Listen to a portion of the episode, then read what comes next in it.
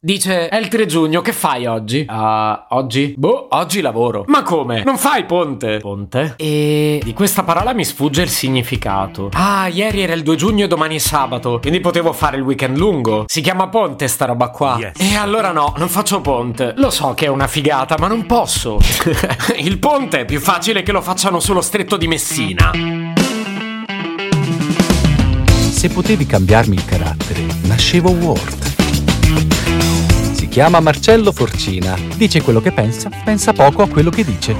Ma quando c'è da sudare, preferisce quattro chiacchiere e un Campari Spritz.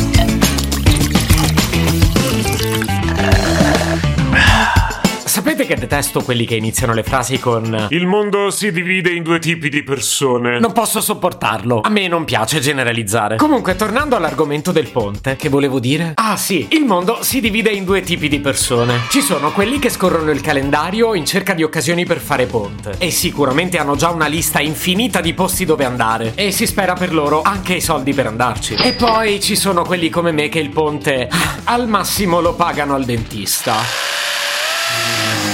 E quindi? E quindi niente, i miei rossi di calendario sono delle isole. Non nel senso che vado in vacanza su un'isola, ma magari. Nel senso che non ci attacco mai altri giorni. Restano tutti lì soli soletti. Un martedì, un mercoledì, un giovedì. Non mi venisse mai in mente di prendere un giorno di ferie e attaccarle il weekend. Piuttosto mi attacco io. Non vi dico a cosa, tanto l'avete capito. Un po' non ce l'ho come cultura. Un po' il covid mi ha fatto perdere quell'abitudine di uscire nel weekend. E un po' sono talmente pieno di lavoro che se mi fermo un giorno, se mi fermo un giorno è un problema mio.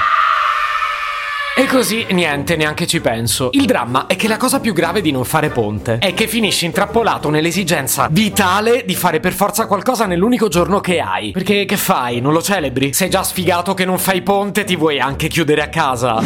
Se non fai niente, è istigazione al bullismo. Marcello ha passato il 2 giugno a letto. Merita il pubblico ludibrio. Perciò, se non vuoi affrontare la impietosa agonia amicale, ti conviene cercarti un'altra occupazione. Ne peschi una a caso dal mazzo e guarda un po', è il pranzo al mare. Il pranzo al mare non è un semplice pranzo, è un concept, con tutto quello che questo significa. È un cerimoniale organizzato già nei minimi dettagli. Non è che puoi scegliere molto, è una dittatura, che prevede tutta una serie di complicazioni che ti risparmieresti volentieri, ma ti tocca affrontare per forza. Il pranzo al mare resta comunque il concetto principe di tutti i rossi di calendario che cascano a primavera. E qui vi prego di consentirmi un brevissimo inciso, o il discorso lo riprendo, giuro. Ma questa non è primavera. L'estate è arrivata bollente senza passare neanche neanche per il 21 giugno. Le suole delle scarpe si incollano come vinavila all'asfalto e le ascelle rispondono ciaf ciaf. Quindi dicevamo, ah sì, gli elementi del pranzo al mare. Avevi davvero voglia di fare una fila interminabile incolonnato con le auto allo svincolo? Non penso. E passare tre ore a cercare un ristorante di pesce aperto? Il carnevale di Rio della Gioia. Tra l'altro vi segnalo che ho detto di pesce, perché se vai a pranzo al mare devi mangiare pesce. Ci sono forse alternative? Tecnicamente ce ne sarebbero, ma se vai al mare mangi pesce di mare, così come al lago il pesce di lago e in montagna la carne. Perché siamo delle pecore.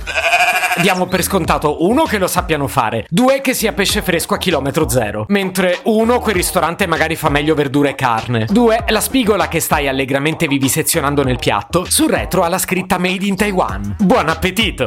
Sia chiaro, non ce l'ho con il Taiwan, era solo per dire che non è pescata di fresco e a chilometro zero, a meno che non viviate in Taiwan. In quel caso forse sì, e il prossimo 2 giugno andremo in Taiwan. Il pranzo al mare ha tutta una serie di controindicazioni che io francamente mi risparmierei. Almeno una persona deve litigare col cameriere. Un bambino deve piangere, qualcuno deve svenire, il conto deve essere un salasso e il mal di pancia è dietro l'angolo. Se potevi cambiarmi il carattere, nascevo Ward. Un podcast inutile, effervescente e tossico, come una pasticca di mentos in una bacinella di Coca Zero. Questa serie è disponibile su Spotify, Apple Podcast, Google Podcast, Spreaker e sulle radio online futuradio.it e radiopretaporte.com. Stelline, recensioni e follow sono molto graditi. Per due chiacchiere con Marcello e aggiornamenti sui prossimi inutili episodi, segui il canale Instagram Chiocciola Nascevo World oppure cerca su Telegram l'account Chiocciola Marcellogram.